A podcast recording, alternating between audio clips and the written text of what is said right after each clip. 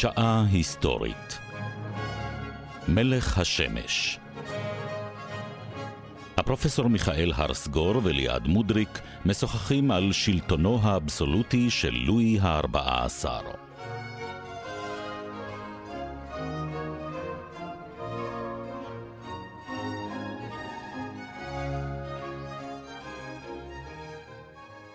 שבת שלום פרופסור.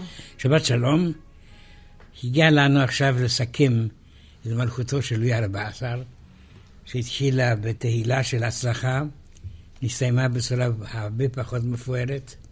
האיש הזה הצליח ליצור פולחן המלוכה, כשהוא השווה את עצמו לשמש עצמה, לאחר שהוא נולד ביום ראשון.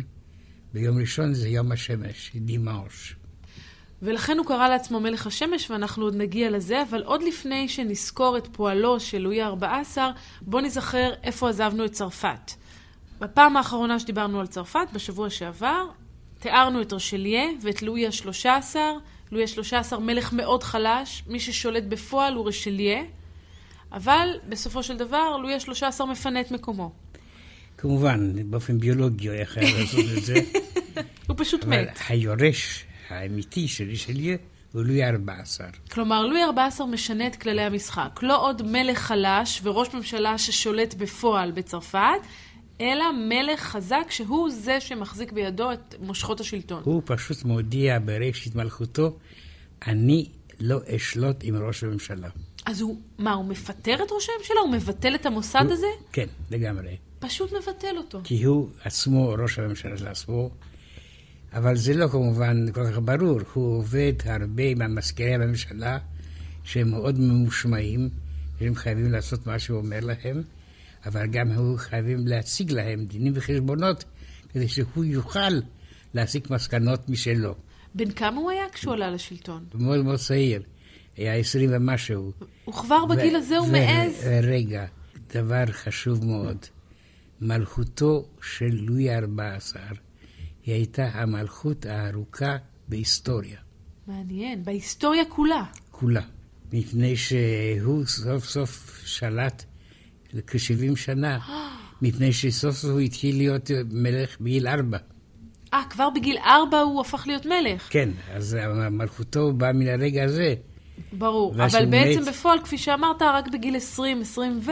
כן, הוא מלכות- הופך להיות שליט בפועל. כן, אבל מלכות היא ברור. לפי התאריכים של אלה, והיא הארוכה ביותר בהיסטוריה. אז כשהוא ילד, כשהוא מתחיל למלוך בגיל ארבע, זה עדיין רשליה, או שכבר מישהו אחר? בזרה, כבר מזרה. בקרדינל אחר, כאן בזרה, שלא כל כך דבר עליו, מפני שהוא למעשה המשך דרכו של רישליו בנאמנות.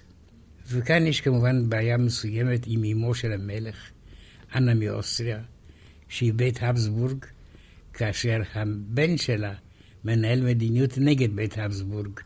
רק נזכיר, אנה מאוסטריה זו אותה מלכה שלואי ה-13 לא כל כך רצה לבוא איתה במגע, נגיד את זה כך, הוא ואז... הוא רק המתין 23 שנים לפני שהוא הכניס אותה להיריון. 23 שנים? כן. וגם היא נכנסה... ואני סיפרתי. בדיוק, וגם אז סיפרת לנו שהיא נכנסה להיריון רק בזכות המזימה של אנשיו של לואי ה-13, ששרפו פשוט את הארמון שלו כדי שהוא יברח אליה. אחרי הפרשה שאת סיפרת, נולד ב-14, בנס נולד גם אח. עוד אח נולד לו. כן. כלומר, 23 להפתעת שנה הכל. שקט תעשייתי, ואז כן. מפגיזים. שני מקרים, שתי פצצות.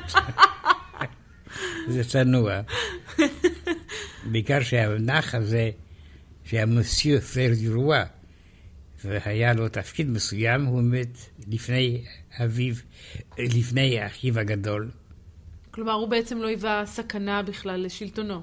לא, אבל הוא יצר שושלת, בית אורליאן, שהגיע לשלטון במאה ה-19 יפה. עם אה, לואי פיליפ. אז בסופו של דבר, כולם זכו למנת המלוכה שלהם, גם אם כמה עשרות שנים אחר כך. בדיוק.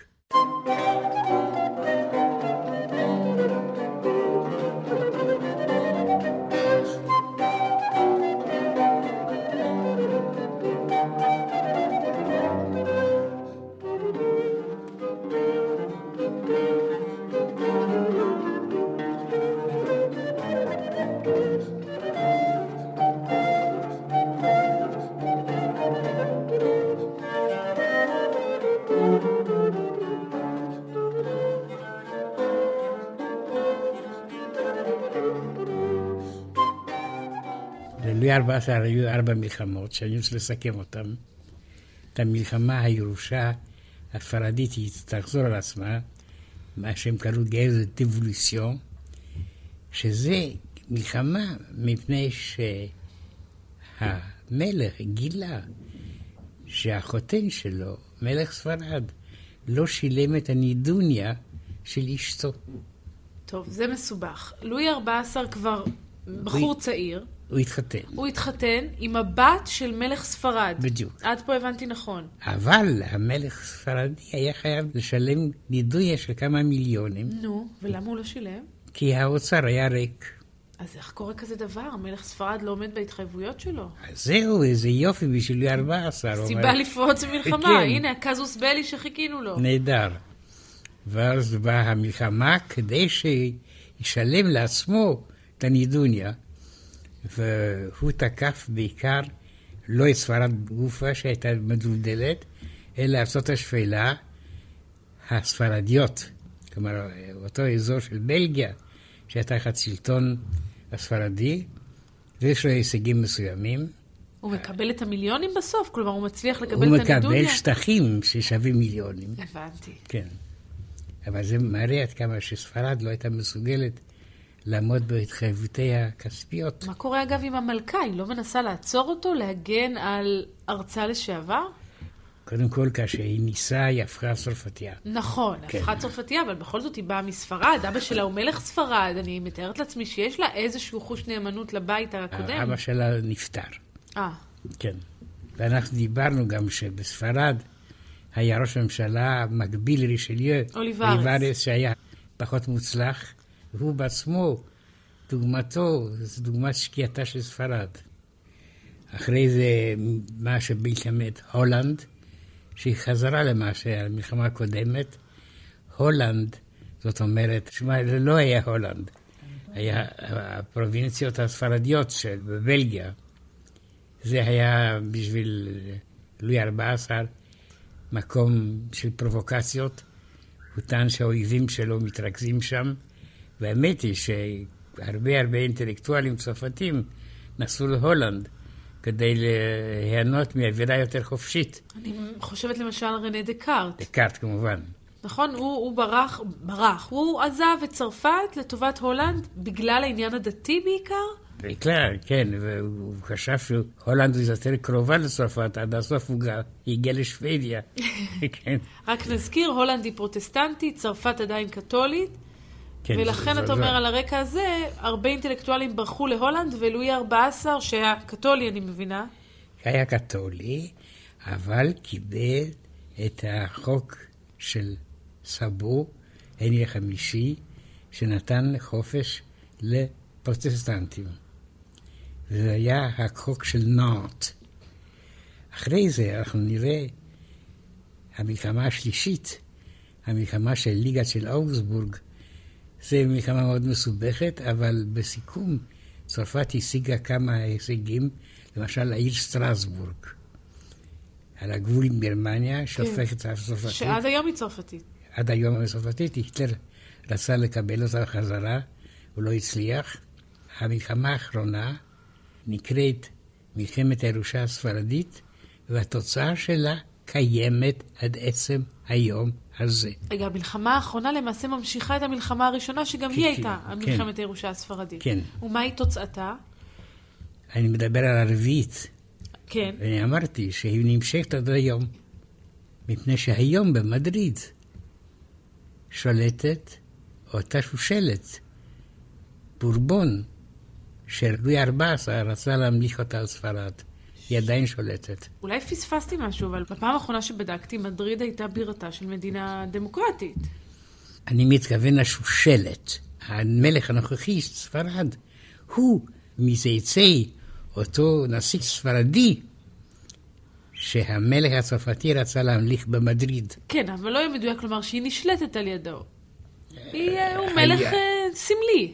אני לא מציע לך שתכנסי עכשיו שיחה עם שגרירות ספרד.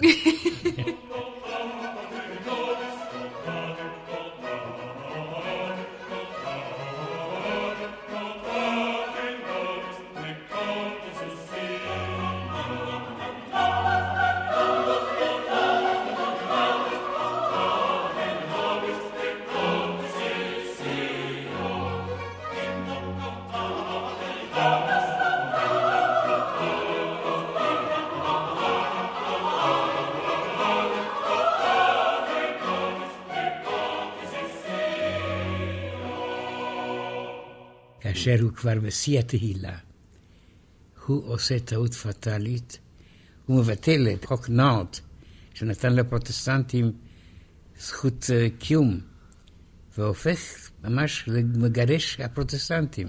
אז מה קורה לו פתאום? קוראים לו, קודם כל, הזקנה. אחרי זה אישה אחת, ובימי 14 אנשים שיחקו תפקיד מכריע בצרפת הצרפתית. עכשיו, כשאני הייתי תלמיד תיכון בצרפת, היינו חייבים ללמוד את האהובות של לואי ה-14 כחלק של תוכנית הלימודים. אז היו לו כמה אהובות, מדמזל לבלייר, מדאם דה מוטספו, והאחרונה, מדאם דה מנטנו, וזאת, אחרי שהתאלמן, הוא נשא לאישה, היא הייתה פרוטסטנטית לשעבר, שהפכה קנאית קתולית. טוב, זה דבר ידוע. כן, שאלה שמתגיירים או ממירים את דתם, הם תמיד הכי קנאים. והיא השפיעה, כאשר הוא נשא אותה לאישה, בסודי סודות, מפני שהיא לא הייתה מדת מלכים, היא השפיעה עליו לבטל את חוזה נאות ולהוציא את הפרוטסטנטים מחוץ לחוק. מי היא? מאיפה היא הגיעה? היא הייתה אצילה צרפתית, והיא מצאה חן בעיני המלך, ועוד נדבר עליה, כי יש לה תפקיד גם אחר, מאוד מוזר בישראל הצרפתית, והיא הצליחה לשכנע את לואי 14, אם כי אני רוצה להגיד לך, במאה ה-18 שתבוא אחרינו, כן. לאט לאט הפרוטסטנטים יקבלו בחזרה את עמדתם, ובסוף המאה האדם המרכזי בפוליטיקה היה נקר, שהוא היה פרוטסטנטי, על כן האיסור של לואי ה-14 לא החזיק מעמד. אתה מדבר אבל על טעות פטאלית, אמרת. לפי דעתי כן, מפני שהרבה פרוטסטנטים שהיו מאוד מוצלחים בכל השטחים, במסחר ובמדע, פשוט uh, עזבו את צרפת. ממש עזבו. ובין השאר דני פאפן, שהוא ממציא מכונת הקיטור. והוא עזב את צרפת? כן. לאן? uh, לאנגליה, מפני שהפרוטסטנטי. לואי ה-14 העשיר את אויביו, את אנגליה ואת פרוסיה ואת uh, המדינות הפרוטסטנטיות האחרות, על ידי זה שהוא שיגר להם המוני פליטים צרפתיים, שלמעשה אחרי הפרשה הזאת, השפה השלטת בברלין הייתה צרפתית. מעניין. כן. וזה זה גם מזכיר מאוד את הטיעון לגבי ספרד. כן. שאחת הסיבות לשקיעתה של ספרד הייתה עזיבת היהודים וגירוש היהודים, שבעצם הוביל להידלדלות האליטה התרבותית, הכלכלית של ספרד. והנה כאן אתה מתאר תהליך דומה שקורה בצרפת, רק שבמקום יהודים, כרגע העוזבים הם פרוטסטנטים. כן, ומשום מה, לואי ה-14 לא הצליח מה שעשו המלכים הקתולים בספרד, הוא לא דילל את צרפת עד כדי כך, מפני שכאשר הוא הלך לעולמו, הם התחילו לחזור לצרפת. אבל זה כבר בשלב מתקדם של מלוכתו. כן. בוא נחזור. מתקדם אה, במובן הלא כל כך חיובי. מתקדם מבח- מבחינה כרונולוגית, לא מבחינה ליברלי מול שמרני. בדיוק. אבל אם אני חוזרת לתחילת הכהונה שלו, או לתחילת המלוכה שלו, איזה מלך הוא היה? הוא היה מלך השמש, כפי שידוע לך. כן. ואת יודעת שהוא עד כדי כך הזדהה עם התפקיד שהוא רקד בבלט כשתפקידו היה איש השמש. טוב, זה נשמע כבר קצת אה, על גבול שיגעון הגדלות. לא בטוח על גבול האומנות הריקוד. כן, אני רק אומרת שמלך שמכנה את עצמו מלך השמש, יש כאן הצהרת כוונות מאוד ברורה. הוא טען שהוא נולד ביום ראשון, וזה יום השמש, כן. ועל כן זה מגיע לו, אבל הוא גם רצה לסמל את הסמכות בדיוק. האבסולוטית.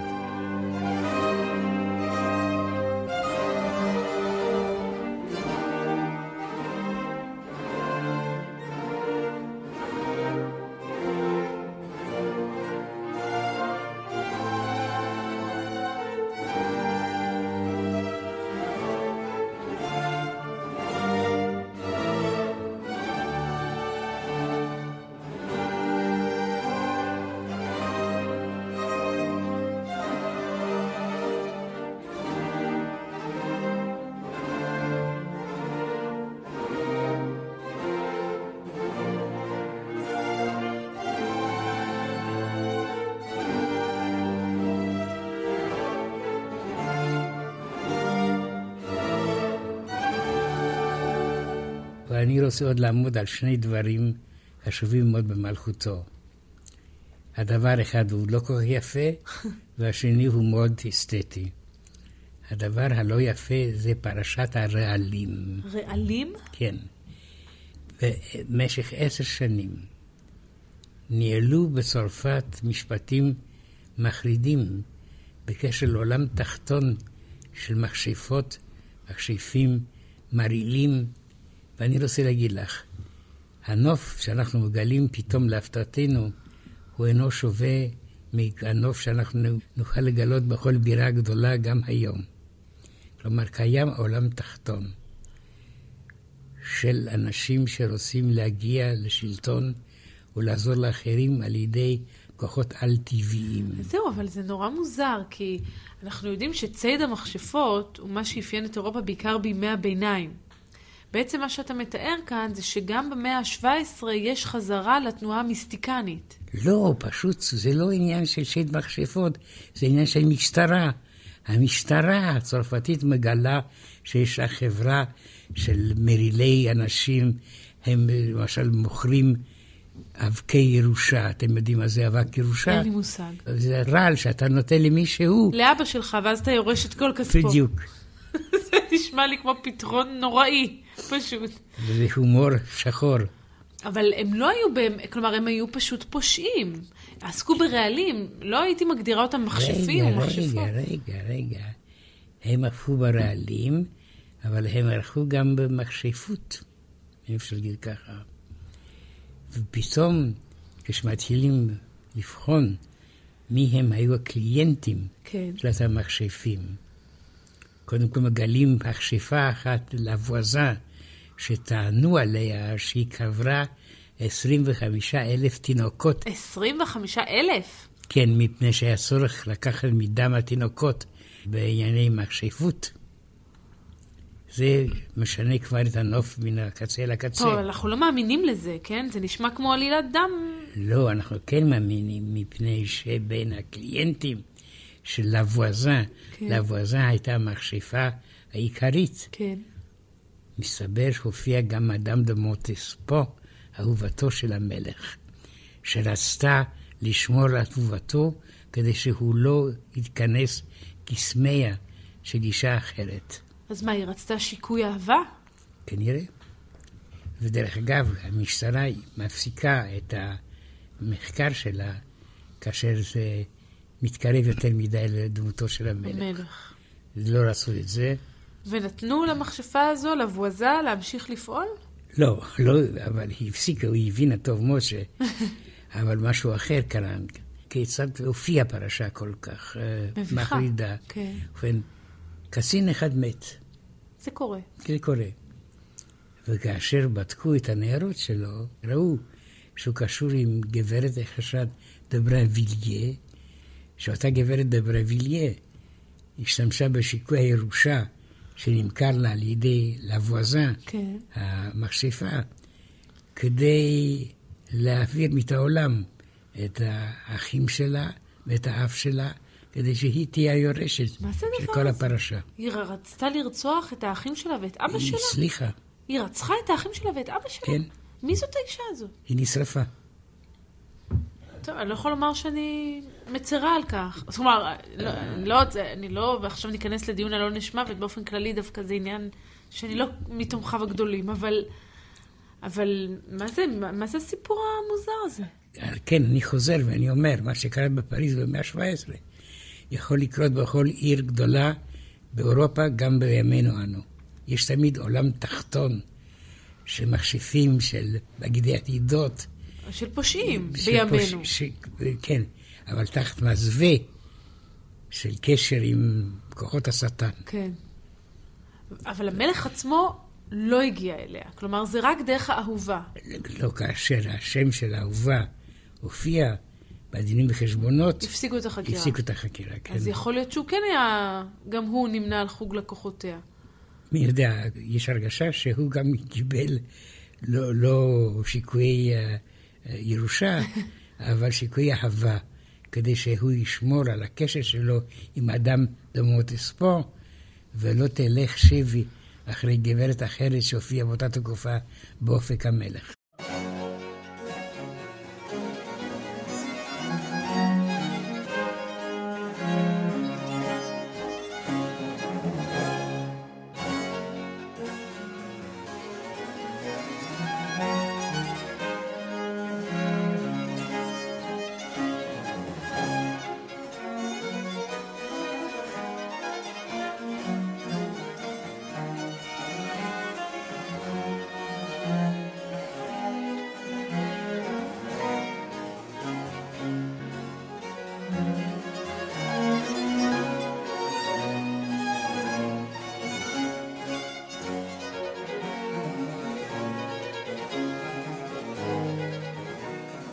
באופן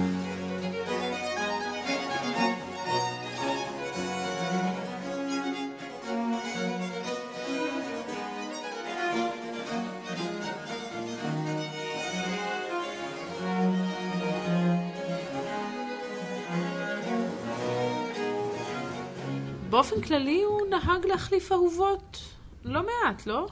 אני רוצה ש... שתבינו מה זה נקרא ל-14. כן. כאשר הוא ניהל מלחמת הולנד, המלחמה השנייה שלו, הוא היה מלווה על ידי המלכה, מריה תרזה, אשתו, ועל ידי שתי אהובות. שתי אהובות? כן, וכולן באו איתו? כן, וכמובן בכרכרות נפרדות. כן, טוב, לפחות זה. הוא לא חסך. המנוסס דה לוולגר ואדם דה מוטספו. אבל המלכה לא התרעמה? כלומר, בכל זאת, הוא נשוי לה, מה הוא לא... המלכה הייתה ספרדיה, ואמרו לו, או את מקבלת את המנהגים של לעשות... או שתלכי הביתה. קשוח. קשוח מאוד, אבל היא לא הייתה כל כך חכמה, מריה תרזה המלכה. היא בעיקר ילדה לו ילדים, ולשם זה היא הובאה. התייחסות מאוד אינסטרומנטלית לנשים. זה, זה היסטוריה. ואיך הוא היה מוצא את האהובות האלה? הן היו נשות החצר, או מניין הן הגיעו? בדרך כלל כשהיה משתה חגי, הוא פשוט היה בוחר אז לו. המלכה הייתה יושבת לימינו, והאהובה היא ראשית לסבולו. הוא ממש נתן לה מעמד רשמי. כן. כאשר מריה אנטואנט הביאה, ואני מדבר עכשיו במה שיקרה בעתיד. ב-18, כן. פתאום היא הגיעה לוורסאי, הם אמרו לה, את חייבת, אמנם את אשתו של ראש העצר, אבל את חייבת להיות ממושמעת כלפי אהובתו התורנית של המלך. אז זה, לא אז זה מנהג, מנהג שהמשיך. המשיך כאן. מפני שהמלך אמר, למה להיות צבוע? כל אחד יודע שאני, יש לי קשרים עם הזאת, למה היא לא תהיה מוצגת רשמית מול החצר? אני לא יודעת, מפאת כבודה של המלכה, אולי מלכתחילה המסקנה שלו לא צריכה להיות אם להציג או לא להציג, אלא שעדיף לא לנהל רומנים מחוץ לנישואים. אני רוצה להגיד לך. שיש כאן כנות מסוימת, שהמלך הוא לא צבוע. אמנם הוא נשוי עם המלכה, והנה היא פה, אני סובל אותה. אני סובל אבל- אותה. אבל אני חייב גם, אבל אני חייב גם ליהנות מן החיים. על כן, אה, הוא היה אגב נהנתן, הוא היה מסוג המלכים הראוותניים. בוודאי. דרך אגב, נהנתן, אל תשכחי שהמטבח הצרפתי, הוא היה עכשיו הראשון באירופה, וחושב שהוא נשאר עד היום הזה, או, איך עכשיו הרגזת את האיטלקים, איך הרגזת אותם. מפני שהמקור היה מטבח האיטלקי, שמרי דה מדי שהביא טבחים, אבל הטבחים הצרפתים שיפרו, שכללו. שכללו, אני מבינה. הגיעו לקוויזית פרנסז של היום. ועוד משהו יש להגיד בקשר למלך הזה, כן. זה המצאת ורסאי. ורסאי זה לא סתם ארמון שהם בנו, זאת שיטה. כדי לסרס את האצולה המרדנית, ואת זוכרת את ההצהרות של לואי השלושה עשר עם הדו-קרב המתמיד, כן. וגם עם רישליו. עכשיו המלך מחליט שהאצילים הגדולים ביותר יגורו לא במבצריהם בערי השדה, אלא בוורסאי, 18 קילומטרים דרומית מפריס. מה, הוא מכריח אותם כן. לגור כולם באותו מקום? את הגדולים ביותר גרו במקום, ודרך אגב הם גרו בתנאים לא כל כך נעימים. חדר וחצי למשפחה, לאצילים הכי גדולים של צרפת? כן, היו אלפיים חדרים בארמון ורסאי, ולחלק את האצילים הגדולים לא קיבל יותר מכזה וחצי. הם לא התקוממו? בכל זאת, הרי לכל אחד מהם, אני מתארת לעצמי, הייתה לא אחוזה משלו. כן, בוודאי.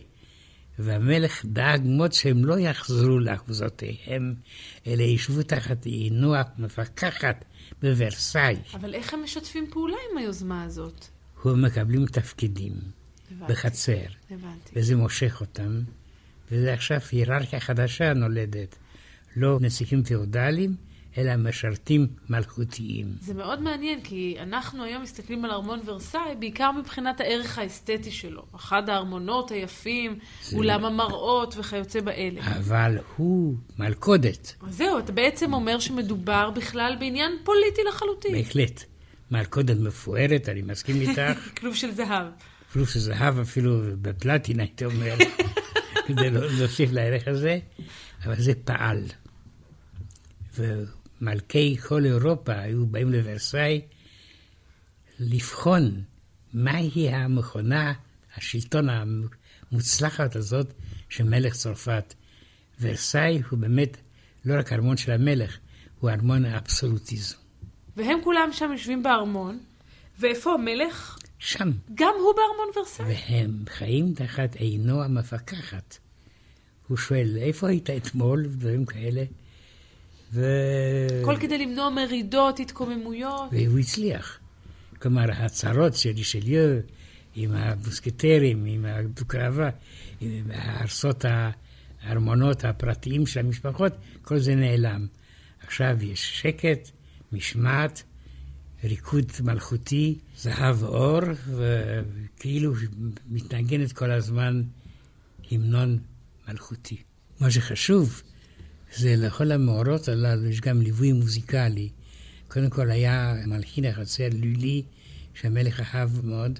הליווי המוזיקלי היה מלווה כל השלבים של חייו של המלך. והוא חלה בדחורים. בדחורים? כן, זו מחלה לא כל כך ציורית, כלל לא מדברים עליה.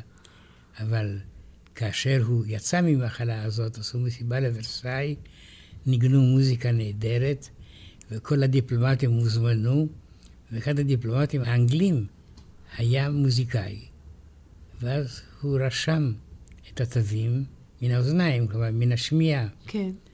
ואומרים שההמנון שבא להודות לאלוהים על זה שהוא הבריא את המלך מן מחלת הדחורים, הוא היסוד של God Save the King. אז השיר שאנחנו היום מכירים כ-God Save the Queen, מכיוון שהיום יש לנו מלכה, ההמנון. הוא במקורו, מה שאתה אומר, שיר הודיה על סוף מחלת הדחורים של המלך. אבל זה אין להפיץ. כי האנגלים לא יאהבו את השמועה לא הזו. בכלל לא. מחלה אחרת, יותר מעובדת, הייתה מזיקה את זה, אבל meile na bhór.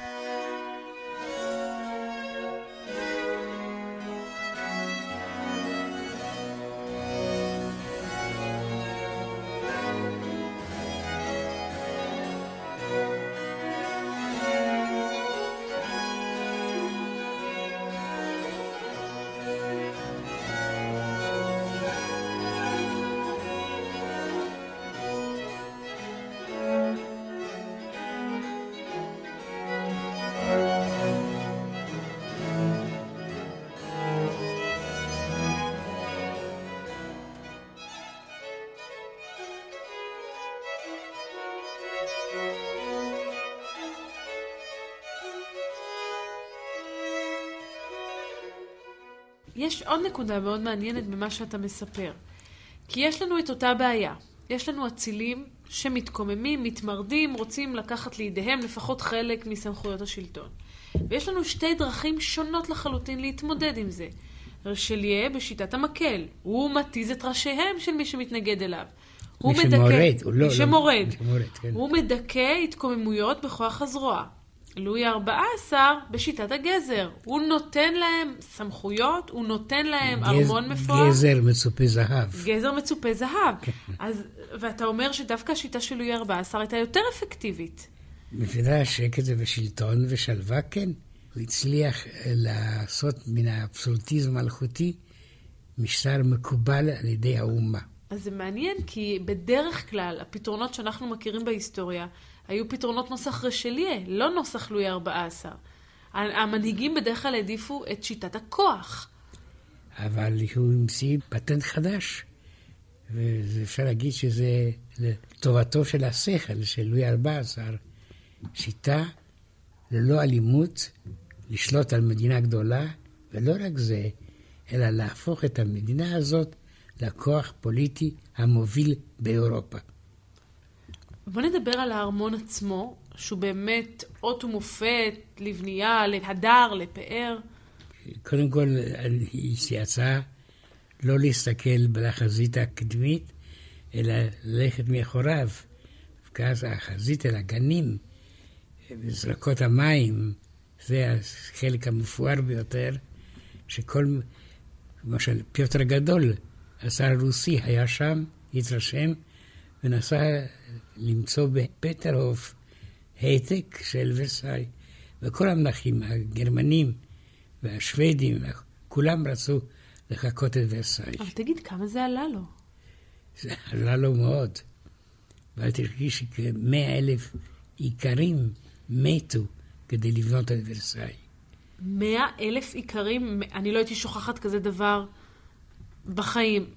מאה אלף איכרים מתו כדי לבנות את הארמון? אין סטטיסטיקות מדויקות, אבל גיוס הפועלים כדי לבנות באזור של ביצות ארמון כל כך מפואר, זה היה קורבן אנושי עצום. מה, הם מתו ממחלות? מעומס העבודה? אלא, מה את חושבת? מה היו התנאים ההיגייניים במאה ה-17 בארמון מלך, בעיקרים ש... מי היו הפועלים הללו? היו עיקרים שנלקחו מכפריהם כדי לבנות. וזה כמובן אה, הארוחות הרפאים שמלווים את ורסאי עד עצם היום הזה. כמה זמן לקח לבנות את הארמון הזה? 15 שנים. 15 שנים? כן. זה היה למעשה ארמון קטן של לואי ה-13, שפתאום הבן שלו, לואי ה-14, אבא שלו לא ידע לנצל את זה, ויכול לעשות את זה למין בית חרושת לאצילים, לשנות את מגמותיהם, ואני כן הצלחתי. אבל המשאבים שאנחנו מדברים בהם הם משאבים עצומים. מאיפה לצרפת יש את כל הכסף הזה? ובכן, אם לואי 14, ואל תשכחי שלי קודם, ומזרן לאחר כך, הכלכלה הצרפתית איכשהו שופרה, והיו מיסים כבדים מאוד. היה מס תאי, שזה מס קרקעות, היה מס הגבל, שזה מס המלח, ואנשים לא יכלו לאכול מלח מבלי לשלם הרבה למלך. מעניין. מלח, מלח, מלח, מלח. הם לא ידעו עברית, ולא, כן. הם לכן לא יכלו להשתעשע ממשחק המילים, וזה גם כן. ודאי לא היה מצחיק אותם, כי מלח הוא מצרך יסודי למדי, והם היו צריכים לשלם עליו הרבה מאוד כסף. בדיוק. ועל ידי המיסים הללו, מאוד לא פופולריים, הוא הצליח להקים מערכת פיננסים יציבה. אני שומעת את כל הסיפורים שאתה מביא כאן, ואני מתארת לעצמי שהעם, פשוטי העם, ודאי שנאו את המלך הזה, שהכביד עליהם את עולו, במיסים, בעבודה קשה, שגבתה את חייהם של עשרות אלפים. אני יכול להגיד לך פרט אחד מעניין. כאשר מת לואי ה-14, הייתה שמחה כללית עממית. ובין השירים ששרו אז מרוב שמחה, היה שיר מאוד מחריד. אתם, אחים אנגלים, אתם יודעים מה לעשות. מה זאת אומרת? מה זאת אומרת? האנגלים התיזו את ראשו של צ'ארלס הראשון. כן. אז הצרפתים הצטערו שהם לא התיזו את ראשו של לואי ה-14. לא, הזמירות הללו, לפי דעתי, מבשרות את המהפכה, שתפרוץ בסוף המאה ה-18. כלומר, לואי ה-14 מלך השמש, שנתפס בעיני עצמו כנערץ והגדול שבמלכים, למעשה השניא את מוסד המלוכה על, על ההמונים. על ההמונים, כן. שהם אפילו ביקשו לחסל אותו. אז מצד אחד האבסולוטיזם מתחזק מאוד, מצד שני, בסופו של דבר, זה המהלך שיביא את שושלת המלוכה אל קיצה. בצרפת כן. אבל הודות ללואי ה-14, היא קיימת היום בספרד. אז אפשר להתנחם בזה, אתה אומר. הספרדים, אבל לא הצרפתים.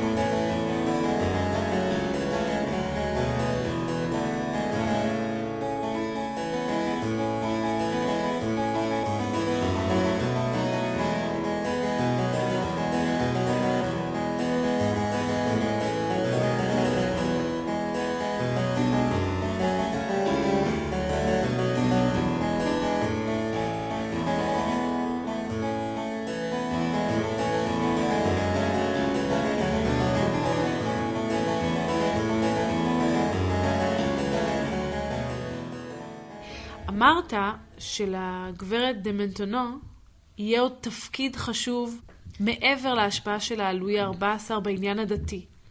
כן, למה התכוונת? מדאם סקארו. היא הייתה אלמנת סקארו. כלומר, היא הייתה נשואה לאדם בשם סקארו, והיא הוזמנה לוורסאי כדי שיהיה מורה לילדים הקטנים של לואי ה-14. אז בעצם האהובה הזו, היא עצמה הייתה אלמנה, כפי שהוא גם עוד מעט יתאלמן מאשתו הספרדיה, בדיוק. ואז הם יינשאו. ומי היה אותו סקרו? סקארו היה סופר, לא כל כך בולט, אבל זה נתן לה איזשהו בסיס. הנה, אלמנתו של סופר, כן, אז היא באה ללמד את הילדים הקטנים, של המלך. הממזרים של המלך. אה, הממזרים, לא ממזרים. הילדים יורשי העצר. דרך אגב, הממזרים ויורשי עצר חונכו יחד, כמה היו לו? רבים מאוד, אה, מה אתה אומר? כן. ואז אותה מדאם סקארו, שהייתה די יפה, התגלתה פתאום למלך כאישה, ולא כמחנכת. והוא התחיל לחזר אחריה. סוף סוף המלך צרפת. זהו, רציתי לשאול, מה זאת אומרת לחזר אחריה? הוא לא מרים את האצבע והן רצות אליו? היות והיא הייתה פרוטסטנטית לשעבר, ואני אמרתי שהיא הפכה עוד כך שונאת את הדת הפרוטסטנטית, מפני שבנורי הייתה פרוטסטנטית, כן. והיא חשבה שזה היה מצר את אה, צעדיה. היא התחילה להתקרב למלך, לקבל את קרבתו של המלך, ולהגיד לו שהדת הפרוטסטנטית היא אסון, והוא לא חייב לסבול אותה. הסבא שלו, הנה הרביעי, קבע הרי בחוק נאנט, כן, שעליו סיפרת קודם. כן. החופ... חופש הדת לפרוטסטנטים. כן. כולם אמרו, המלך הוא אלמן, ודובר על הנסיכה הפורטוגלית, שהוא חייבת להיות אשתו הבאה, ואז המלך אמר, אדם מסיטיבי, אדם דמוטספו, אני החלטתי לשאת אישה, היא אומרת, כן, הוד מלכות, מי זאת? הנסיכה הפורטוגלית, אומרת, זאת את. היא אפילו לא העלתה על דעתה שהוא התחתן איתה בגלל העובדה שאין לה שום קשר לדם מלכותי. ודאי. ואומנם החתונה הייתה סודית, אה, סודית. כן, כי סוף סוף המלך... זהו, כי רציתי לשאול איך קיבלו את החתונה הזו. זו הייתה מחתרתית. כל עוד שהוא לא דתי כל כך, כן. הוא חי עם האהובות שלו בלי ברכת הכנסייה. אבל עכשיו הוא מזדקן, הוא הופך דתי, הוא לא יכול להמשיך איתה בלי התערבות הכנסייה, ואז הוא נושא אותה לאישה קתולית, לפי כל טקס הדת. ואיך באה לידי ביטוי ההשפעה שלה עליו, מלבד העניין הדתי? המסיבות בוורסאי פחות חגיגיות, יש פחות אה, אה, ריקודים, פחות שעשועים. כלומר, היא הופכת אותו ליותר סגפן. כן, בדיוק. זה אולי דווקא דבר חיובי. ובוורסאי המתינו שזה יהיה הסוף שלה, כדי שיעשו לחיים הטובים. כן, כי ורסאי באמת גם, וזה עוד יגיע כמובן לשיא בימי המהפכה הצרפתית, ורסאי הפך גם לסמל לנהנתנות הצרפתית, או לנהנתנות של המלוכה והאצולה הצרפתית, שבאה באופן ישיר על חשבונם של פשוטי העם. אבל כן, בימי המהפכה דיברו אפילו על הרס הארמון. אה, אבל הממשלה הרפובליקאית אם כי הייתה אנטי-מלכותית, שחשבה להרוס דבר כל כך יפה ויקר, לא.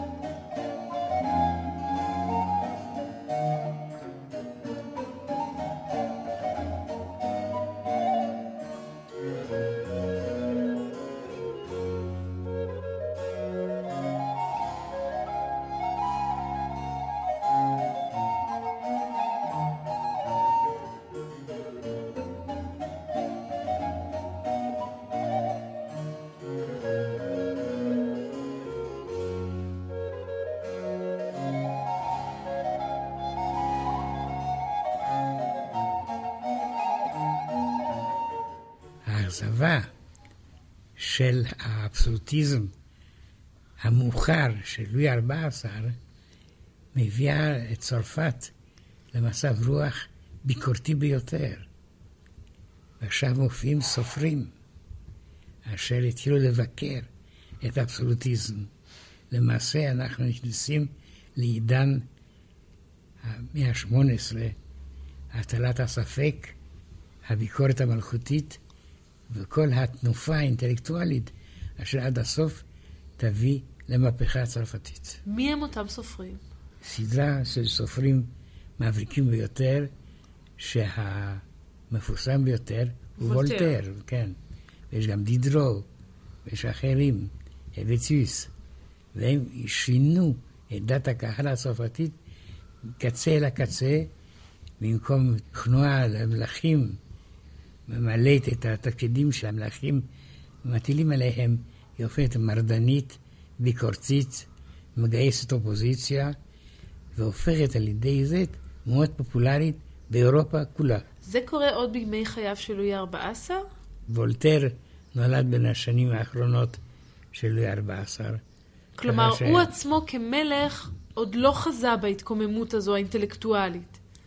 הוא לא, בסוף חייו, כאשר הוא עשה את המעשים שאני מתאר, כן. הוא לא חשב שיש אפשרות של מרד כזה. כי הוא היה מוכן למרד צבאי. המרד האינטלקטואלי הוא לא היה מסוגל, כי הוא לא הבין. ועל כן הוא הניח להם. ואז הוא מת בגיל אה, מבוגר למדי. כן. אחרי שמלך, אתה אומר, את המלוכה הארוכה ביותר בהיסטוריה. ומי שבא להיות מלך היה הנין שלו. הנין? מפני שגם הבן וגם הנכד שלו מתו. אבל היו לו המון ילדים, אמרת. אבל קודם כל זה מוכרח להיות הענף הראשי, הבכיר. וגם כל הממזרים מחוץ למשחק בכלל. כן. בנו החוקי הלך לעולמו, הנכד. הנכד הלך לעולמו, הנין הוא בן חמש. אז גם הוא יתחיל את המלוכה שלו בגיל חמש, בגיל כן. ארבע-חמש. ולואי ה-14 הזמין אותו על מיטתו ואמר לו, חמוד, מיניון, אתה תמלוך על מלוכה גדולה מאוד. עשה שני דברים. אל תעשה מלחמות. אני עשיתי מלחמות מדי, ואני מצטער. ותשמור על חיי מוסר במשפחה, להגיד לתינוק לחמש. גם אתה מבין מי מטיף. כן. המלך אז, שהיה מעורב, מכה על חטא. בדיוק. הוא היה מעורב בארבע מלחמות, הוא אומר לו אל תעשה מלחמות. היו לו מי יודע כמה אהובות, הוא אומר לו שמור על חיי המשפחה ועל ערכי המוסר. יפה שהוא נזכר בזה בגיל מאוחר. ולמשרתים מסביב שבכו, הוא גער בהם. מדוע אתם בוכים? אתם חשבתם שלא אמות אף פעם? זה מתאים. מילים אחרונות נחמדות. כן, כן, אגב, הנין המדובר הוא לואי ה-15, בדיוק. והוא יבוא במקום אה, אה, ס, סבא רבא שלו. והוא לא היה דווקא, למרות העצות הטובות שהוא קיבל בגיל חמש, הוא לא יהיה מלך לדוגמה, ואנחנו נתאר את זה, אני משערת, בתוכנית הבאה. ללא ספק. אבל אני רוצה לשאול אותך עוד שאלה אחת בעניין המלחמות. אתה אומר שלואי ה-14 אומר למעשה ליורש העצר, אל תילחם. למה? המלחמות שהוא ניהל לא היו מוצלחות בסופו של דבר? אני אהבתי מלחמה יותר מדי. זה מה לא, שהוא אמר. שהוא אתה אמר. לא אוהב מלחמות כן, יותר כן. מדי. תראי, הוא השיג הישגים מסוימים, אבל לא הישגים, זה, הוא לא היה קיסר כובש. כן. וזה עלה לצרפת במחיר כבד מאוד. אז אם אנחנו מנסים לסכם את כהונתו של לואי ה-14, אפשר לדבר על, כפי שאתה מתאר, מלחמות רבות, שבסופו של דבר לא שיפרו באופן מהותי את מצבה של צרפת. היו הישגים. אבל לא הישגים שמשני מציאות. לא. אנחנו מדברים על בזבוז גדול וראוותנות גדולה, אבל אנחנו גם מדברים על שלטון יציב, אבסולוטי, מלוכה שנמשכת לאורך זמן, שזה הישג בפני עצמו. והוא כפה על ספרד, היריבה הגדולה, שושלת צרפתית. אני אמשיך עד עצם היום הזה.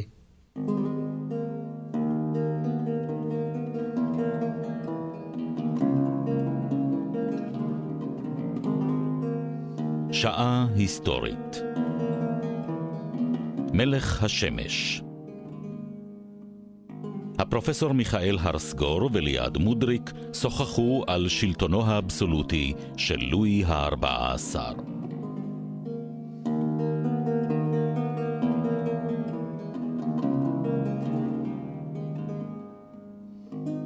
עורכת דרור שרון.